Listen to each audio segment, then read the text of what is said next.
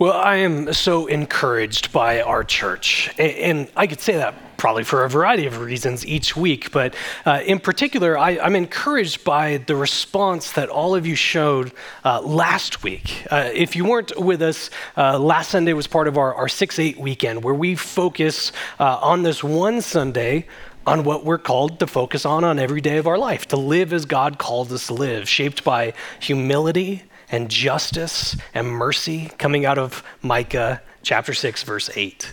And this was the focus of our teaching, but we also uh, provided a few opportunities where you might be part of, of extending this mercy to our community.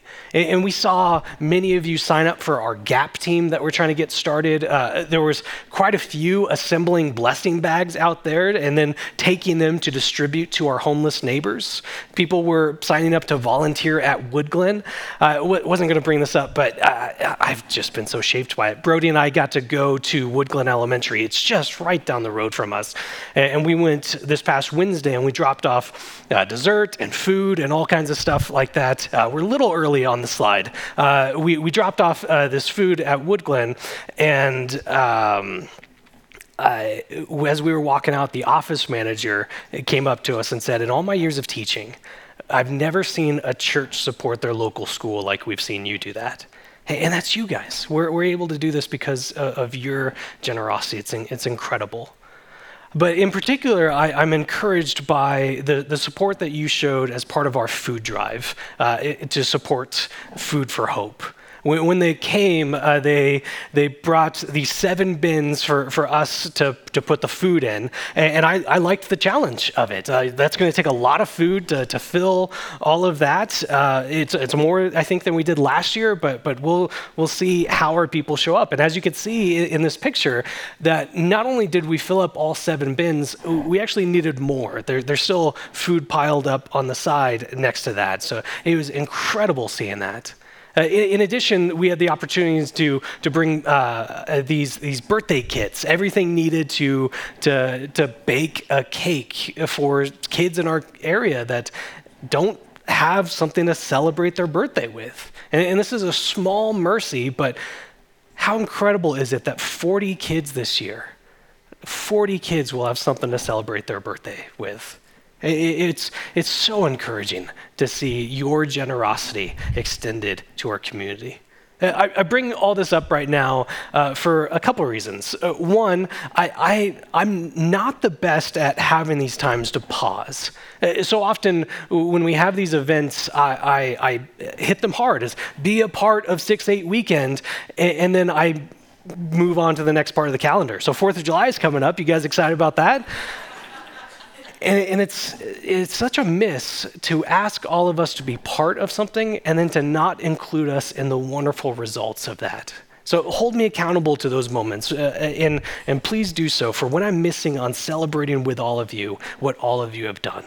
So I bring it up for that. I bring it up for another reason. Uh, I, I, can't help it. I'm so encouraged by you all this week that I I, I, I want to keep talking about how great uh, how great six eight weekend was.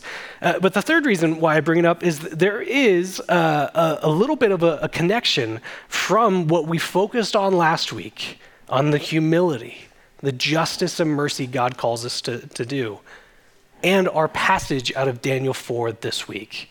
We had a big uh, section of it read. There, there's, there's a lot uh, of narrative in the story. So let me, let me set the stage and kind of summarize what we're seeing uh, in Daniel chapter 4. So the, the king of, of Babylon at the time is a man named Nebuchadnezzar. Uh, and uh, the king of Babylon at the time is a man named Nebuchadnezzar, and, and he is the one who has conquered God's people. He has brought them into exile. He's, he's created this whole indoctrination program to get them to abandon their culture, their beliefs, their faith in God, and instead be, instead be more Babylonian in culture, in beliefs. To let go of all that you've held before and instead do this instead. Uh, Nebuchadnezzar is the one leading that. He's also the most powerful man on the planet at the time, most likely, as he's the most powerful ruler of the most powerful nation. That man had a bad dream. And in this bad dream, we're told of this, this incredible tree that he's dreaming of. It's, it's beautiful, it's massive. It says it reaches to heaven. And, and it's going into great detail about how wonderful its leaves are, how uh, incredible the fruit of the tree is, how it's providing homes and shelters for birds and animals of all kinds. It's going on and on about how incredible this tree is. And then it's cut down. And then we're told that this tree that was so incredible that's cut down will actually represents a man, a person. And this person is going to have the mind of a beast, of an animal, and go live with the animals for seven periods of time. Now, Nebuchadnezzar has this dream and he doesn't know what it means, but he can get the worrying aspect of this. And so he brings in all of his wise men to, to tell them what it means, and they can't do it. So he brings in Daniel, who's interpreted dreams before, to, to tell him what this one means. And we have this incredible turn in verse 22. This, this tree that's, that's so glorious, well, it is you, O king, that you are that one who will be cut down. You are that one who will be given the mind of a beast and go live with the animals for seven periods of time. But it doesn't have to be that way. There is something that you could do. And this is Daniel chapter 4, verse 27. It says, Therefore, O king, let my counsel be acceptable to you. Break off your sins by practicing righteousness, and your iniquities by showing mercy to the oppressed, that there may be perhaps a lengthening of your prosperity. This is the result that's going to happen to you. You will be this tree that's cut down. You will be uh, given a mind of a beast, but it doesn't have to be like that. Break off your sins, practice righteousness, show mercy to the oppressed. And, and all this flows out of what was we're told in verse 25. I, I think this is the heart of the chapter. Why is he called to do this? Well, it's because there is someone even greater than him. He's a king who has, has so many reasons to be pr- uh, proud in this moment, and yet there's one even greater than him the Most High God who rules the kingdom of men and gives it to whom he will. Because there is a God like that, a God who's in control of all things, not aloof, but one who's working in the lives of people, working on this earth. Because there is a God like that, Nebuchadnezzar, turn away from your sins, show mercy to the oppressed, live in the righteous way he calls us to live. But then, as we're told this way, what is it going to be? Is he going to follow this Most High God or give in to his pride?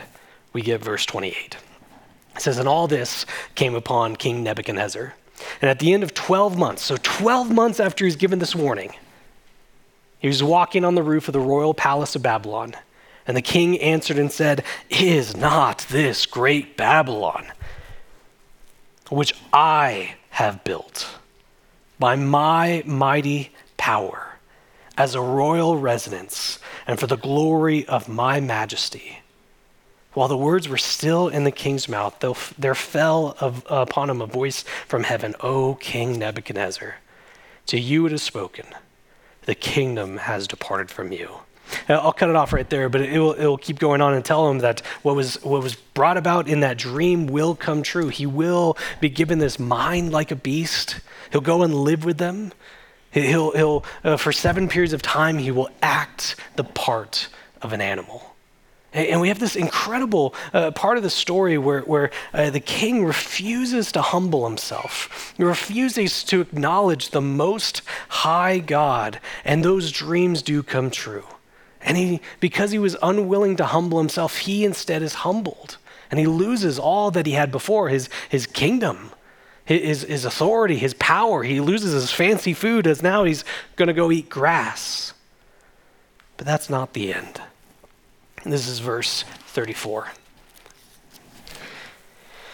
It said, And at the end of the days, at the end of this period of time, I, Nebuchadnezzar, lifted my eyes to heaven, and my reason returned to me. Why was his reason returned to him? He lifted his eyes to heaven. And I blessed the Most High and praised and honored him who lives forever. For his dominion is an everlasting dominion, and his kingdom endures from generation to generation. All the inhabitants of earth are accounted as nothing, and he does according to his will among the host of heaven and among the inhabitants of the earth. And none can stay his hand or say to him, What have you done? This God will rule forever, rule in the lives of people on earth. No one can tell him what he's doing He's perfect and a uh, kingdom endures. Verse 36 At the same time, my reason returned to me, and for my glory and, and for the glory of my kingdom, my majesty and splendor returned to me. My counselors and, and my lords thought me, thought me, and I was established in my kingdom, and still more greatness was added to me. He's returned all that he had and more. And how he responds to that. Now I, Nebuchadnezzar, praise and extol and honor the King of heaven. For all his works are right, and his ways are just, and those who walk in pride he is able to humble. We have this incredible uh, transformation in this king who was, who was so proud earlier. Now we have him responding in this way to God, extolling him with praise. And, and what it is that, that releases him from this humbling time is that lifting his eyes to heaven, is that acknowledgement of verse 25 that he and he alone is the most high God, who he and he alone rules over the kingdom of men and gives it to whom he wills. As he humbles himself in this way, as he acknowledges that God is the God, he follows him, honors him as the true king higher even than him, who's able to humble those who walk in pride. I want to spend a little bit of our time uh, on, the, on that idea of pride. What, what, what, does this passage tell us about pride? And, and, I want to do so because it's something that shows up quite a bit in the Bible. That, the word pride is, is in a few places, but it's also something that might be a little bit hard for us to grasp. It's that fine line of when is it unhealthy to be proud in this way, and, and when is it appropriate to be uh, delighted in things that we produced, or, or glad that we've overcome some challenge, or, or that we worked on something really difficult, and, and that makes us feel proud. So what's that? What's that balance between when it goes from uh, a healthy delight in things that we've done to sinful pride? Because it, it, might otherwise be hard to do that. Am I allowed to take credit for things? Am I allowed to, to be glad that I've done something? Or do I just go around saying that nothing I've ever done is worthwhile or good, or that I'm not worthwhile or good? That, that doesn't seem to be the right one as well. So, what can we learn from this passage about pride? And, and specifically, what was it about Nebuchadnezzar's pride that was called sinful, that he was supposed to cut off? And instead follow this God. Well, the first thing that we learn about pride from this chapter is that pride rejects righteousness. Pride rejects righteousness. It, refuses to acknowledge God and refuses to live in the way God calls us to live. And, and this comes from Daniel's correction in verse 27, where it says, To break off your sins and, and live in this and practice righteousness. That's the counsel that, that Daniel gives to the king. Now, here's the thing you don't often need counsel to do something if you're already doing it. And so, what we see here is that Nebuchadnezzar is not living in the way that God calls him to live. And this comes as no surprise to us because he's not acknowledging who this king is. You see that in verse 30 as he's looking out in, uh, over the city of Babylon, over all, all of his, his uh, empire that he has, and, and, thinking about it, he goes, uh, uh, he doesn't acknowledge the source of these things. He doesn't acknowledge that it is the Most High God who rules the kingdom of men and gives it to whomever he wills. He doesn't acknowledge the rightful source of, of uh, all that he has. Which gets us to a second part of pride, which is kind of the opposite side of the same coin, where uh, pride rejects righteousness, but pride also maintains my majesty. Uh, th- those words, my majesty, th- those are the words of Nebuchadnezzar. As he's looking out in, in verse 30 at, at this city, uh, he is, is saying, This is coming from my majesty, my power, my glory built this incredible empire. But in, in, the same way that he's not acknowledging that God is the one who rules over all of it, God has given him this empire, God has given him everything that he has, he's now going a little bit further and he's taking credit for what God has done. That's where he's running into a, a big issue. I, I like the way that Tim Keller describes it. He calls this cosmic plagiarism when we are claiming credit for something that only God has done, when we are being proud of the work of our hands, when it was God's work that produced this. Now, now, we do have to acknowledge that if anyone had reason to be proud, at least by these sorts of standards, man, you would think it'd be Nebuchadnezzar. This is a man who, who, is, who has helped form Babylon to be the, the, the preeminent empire at the time. He, he's conquered nations. He's won so many wars. He's gotten to such a, uh, a point of peace and prosperity that he starts to have margin and where my margin in life tends to be like, oh, we can go out to dinner or something like that. This guy turns Babylon into one of the preeminent cities in the world. And he starts going on building project after building project to make this place an envy or delight to other people. It, talks about how uh, he's looking over the city from the roof of the royal palace which might mean uh, there that he is, saying all of this surrounded by the hanging gardens of Babylon, which was on the roof of one of the royal palaces. It was considered at the time to be one of the seven wonders of the ancient world, and he had commission for this to be built. As you're in one of the seven wonders of the world, surrounded by that, doesn't that start to work some of that pride up in you? Look at what I've done. I say he's probably on, on that rooftop. It's, it's hard to say uh, because not only did he have that palace with the, the hanging gardens there, he had two other palaces in the city of Babylon. Talk about uh, having margin, where not only can you create this place that is a wonder to the world, you, you have like two other backup palaces just in case. Or you could have been looking at any of the other parts that made Babylon so marvelous. Maybe he's looking out and he says Etemenanki, which is this temple that was there at the time, which outside of the, the Great Pyramids of Egypt, it was the tallest structure in the world. He can look anywhere he wants in the city and he's going to see how incredible it is. And there's no denying that. In fact, I think our passage affirms that piece. You remember how I talked about in this dream? It's going on and on about how wonderful this tree is. Its leaves are amazing. Its fruit is amazing. It's, it's offering so much to the beasts and the birds and the animals around it. It sure seems like the dream's acknowledging, yeah, what you have is incredible. Is not Babylon great? But where he runs into issues is not in saying this is an incredible place. This is a beautiful place he runs into issues when he starts to say, This is from my hand. This is from my mighty power. This is for my glory. This is from my majesty. See, where he runs an issue, where, where his, his delight in what he's been able to do turns into pride when he starts to think that he is solely responsible for it, as if it's not done with the product of breath that comes from God, life that comes from God, the unique situation that he's in that comes from God, the work of his hands. Oh, those hands, those came from God too. That every part of it is because of God's working within him. And he is instead claiming, no, I did this. This is mine.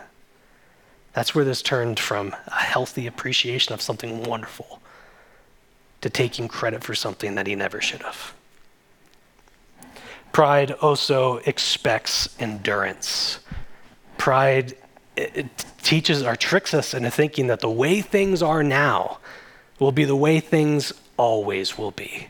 And it makes sense that we'd get to that point, right? Like if I'm the one who, who did this, if, if this is from the work of my hand, then this is going to stay the, the case as long as I have breath in my lungs. As long as I can keep this up, it will stay up. But this is contrary to the proverb that we have, isn't it? That pride comes before the fall. As never pride comes before just continuing to have more and more pride. It's pride comes before the fall. But if anyone could trick themselves into thinking that, yeah, this is going to last forever, again, I think it's Nebuchadnezzar. that he is a man who, who's conquered so many places. He's built this empire to be so large that it's easy to think in that moment, like, who could oppose me? And even if they even if they did, like you look at the fortifications that he did to the city of Babylon. He built this wall all the way around the city. And then inside of that wall, he had walled off sections as well. And at one place, uh, we're, we're, told at, at one point, the wall is so thick that two chariots could pass by each other on top of the wall. That's how wide it is. That's how thick of a wall this is. This is a man who feels safe and secure, who, feels that nothing could oppose him or take this place that he has built away. But we know that's not the case. We know that this is a trick that pride plays on us to think that it will endure forever. Because you see it even in the course of history, that those incredible walls that he built, well, they don't exist anymore. The hanging gardens, those, that's not around. Uh, Etemenanki is, is just a crumbled foundation. That even as you look in the book of Daniel, that Nebuchadnezzar himself, he, he won't make it to chapter 5 the Babylonian Empire won't make it to chapter six. That pride teaches us to expect endurance, and that never turns out to be the case. And maybe we see that in our lives as well. That so often when we think of our best days, there's things that we're looking back on. There's things that we are reminded of, of how things used to be, but aren't anymore. It's like, as the great philosopher Bruce Springsteen says, uh, glory days, well, they'll pass you by. Glory days in the wink of a young girl's eyes, glory days, glory days. And yet, pride tricks us into thinking that the way things are will be the way things continue to be. And yet, uh, th- that there's no reason to reminisce, that this is just going to keep going on. But what we see instead is that truth of verse 25 that it's the most high God who rules over the kingdom of men and gives it to whomever he wills. That the only reason things are maintained is the same reason things are begun that it's God who's in control of all things. Finally, we have pride overlooks others pride overlooks others. And this is the second part of, of Daniel's counsel that he gave to the king. He said, Break off your sins and, and practice uh, righteousness. And then he said, To show mercy to the oppressed. Pride doesn't often think of anyone apart from itself. It, it, tends to have this mentality of, I'm the one who made myself like this. Why can't they do the same thing? Or, or what benefit is it to me if I help this person? Yet in doing so, we miss not only how God has called us to live, which, which is the counsel that's given to him, but we also miss how much mercy has been lavishly poured out on us by that same God. This is a chapter that's, that's so focused on the pride of this king. And, and I want to bring all this up because this is written as a warning passage. That this man who thought he was, who was uh, so big that nothing could ever stop him, he was humbled in such a drastic way that he was acting like a beast, like an animal. And, and, there's a warning in this passage for, for anyone who might have the, the, slow, the, the, the slow temptation and deceit of pride come into our lives. That it could be written as you, O Zack, are that tree.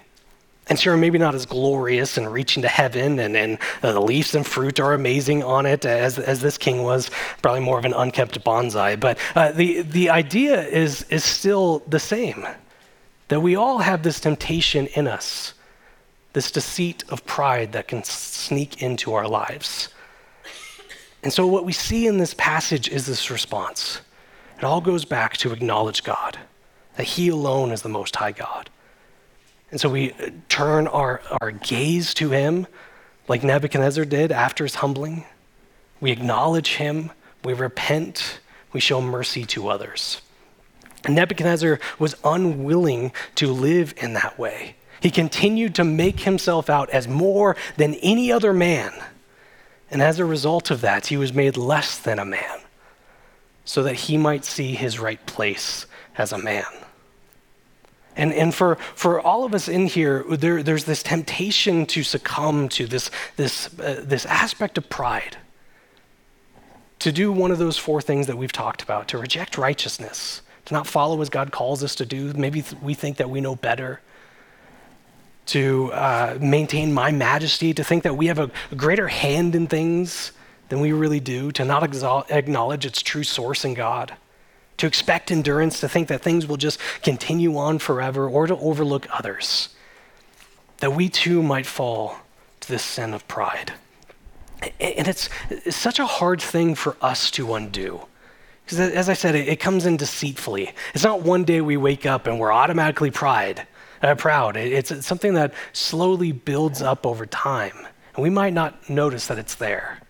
And, and once we do, it's, it's hard to get rid of to remove this pride that's in our lives. Because what often is our, our response in those times? Like, ah, I've noticed I, have been uh, pretty proud as of late. I've been taking credit for things that aren't mine. I'm not acknowledging who God is. You know what? I'm going to really work on that. I'll, I'll, make it right. If I follow these steps that I've come up with, then, then I can get rid of the pride in my life, which, of course, further produces pride in me, that I'm the one who can fix my pride. But it, it's such a, a difficult thing to undo. What I think is the best picture of it comes from uh, the, the, third book of the Chronicles of Narnia series. There's this character in that book named uh, Eustace. And over the course of the story, and I'm really not going to do it uh, as service that it deserves, it's a beautiful section. Read Voyage of the Dawn Treader. Uh, but in this part, Eustace, who's this really proud character, ends up being turned into a dragon a proud character turn into a beast? Where does C.S. Lewis admittedly get his ideas? And so in this event, he's turned into this animal. And, and after living in this way for a while, he, he's, he, he's, he hates this part of him. In fact, when he turned into a dragon, he tried to claw off his new scaly flesh, and he couldn't do it. All it produced was more pain in him. And he eventually meets Aslan, this lion who's the Christ figure of the story. And Aslan says, Only I can do that for you. And he starts to tear, it's, it's very vivid, to tear the flesh off of this dragon. And, and we're told it from Eustace's perspective, and he's talked about the pain of it. He says, I felt like I was going to die from how excruciating it was. And yet he was turned back into a boy again. And I think that's the picture of the slow, painful work of removing pride. Because even think about how we describe things. Like, oh, my pride has been wounded. As if it's a piece of us that's so connected and ingrained to who we are. But that's not the case. When, our pr- when pride is being removed, it's not something of us that's being lost. It's a piece that's taken off to show us more of who we truly are. And we see that in Nebuchadnezzar, who looks from the outside like he has lost everything.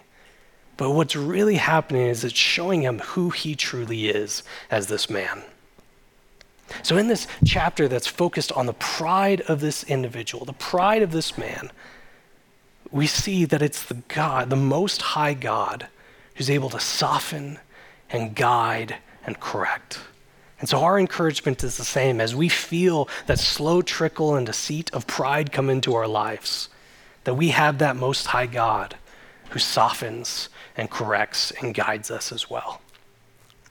So much of this chapter is focused on pride and humility and repentance, but I do think that there is another piece that we can uh, glean from it as well. As we look at the life of Daniel in this moment. Now, it's interesting, we've been so focused on Nebuchadnezzar that it could sound like Daniel's missing from this chapter like he was in chapter 3. And yet he has a really incredible moment as he's, as he's confronted with this king.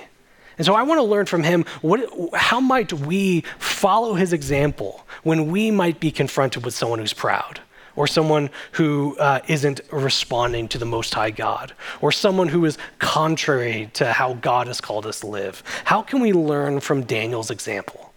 Well, as he's brought in front of this king, the first thing that we see is that Daniel speaks with compassion. Daniel speaks with compassion to this king. This is the one who's conquered him. This is the one who's ripped him away from his home. This is the one who's trying to get him to release, uh, relinquish belief in his God and instead follow the Babylonian way. And he's called in front of this king and he's told what the dream means. And what we don't see in that moment is celebration. Oh, Nebuchadnezzar, you're going to lose your mind. You're this tree who's cut down. You're finally getting what's coming to you. We, we don't see any sort of rejoicing when he's told that this man who's an enemy to so much of what he believes will be treated in this way. Instead, this is what we read in, in verse 19. It says, Then Daniel, whose name was Belteshazzar, was dismayed for a while, and his thoughts alarmed him. And the king answered and said, Belteshazzar, let not the dream or the interpretation alarm you. And Belteshazzar, Daniel, answered and said, My Lord, may the dream be for those who hate you, and its interpretation for your enemies. Hey, there's no celebration in this moment.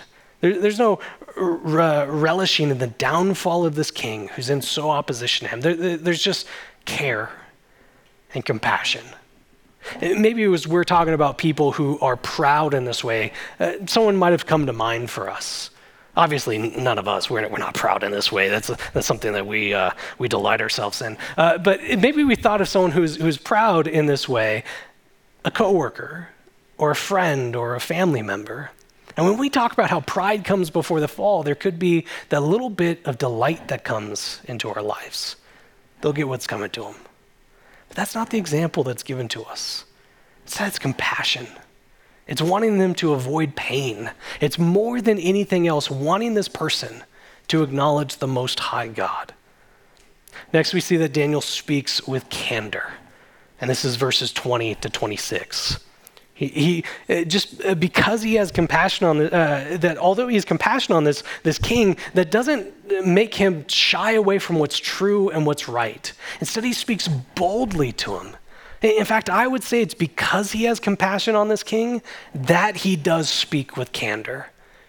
Nothing else but the truth would be a help to him at this time. And then finally, Daniel speaks with counsel, that he gives direction to, for how this king is to live. And that's verse 27. Break off from your sins, practice righteousness, show mercy to the oppressed. This man wasn't responding properly to God, and so Daniel points him back to God. Because it's only in him that he has any sort of future. It's only in him that he has anything to direct his life towards. It's only in him that this kingdom that he's in might be maintained. Turn to this God. This might sound like I'm, I'm making two different points here. There's, there's a passage about pride, and, and how can we learn from Daniel's example in this culture?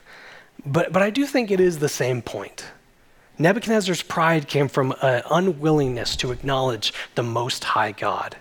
Daniel's ability to live like this comes because he believes in the Most High God that pride starts to come. We start to take credit for things when we aren't looking to Him. And we're able to live in this way that sounds so difficult at times, that's so hard for us to do, because we have a God who's working now, who's greater than anything else.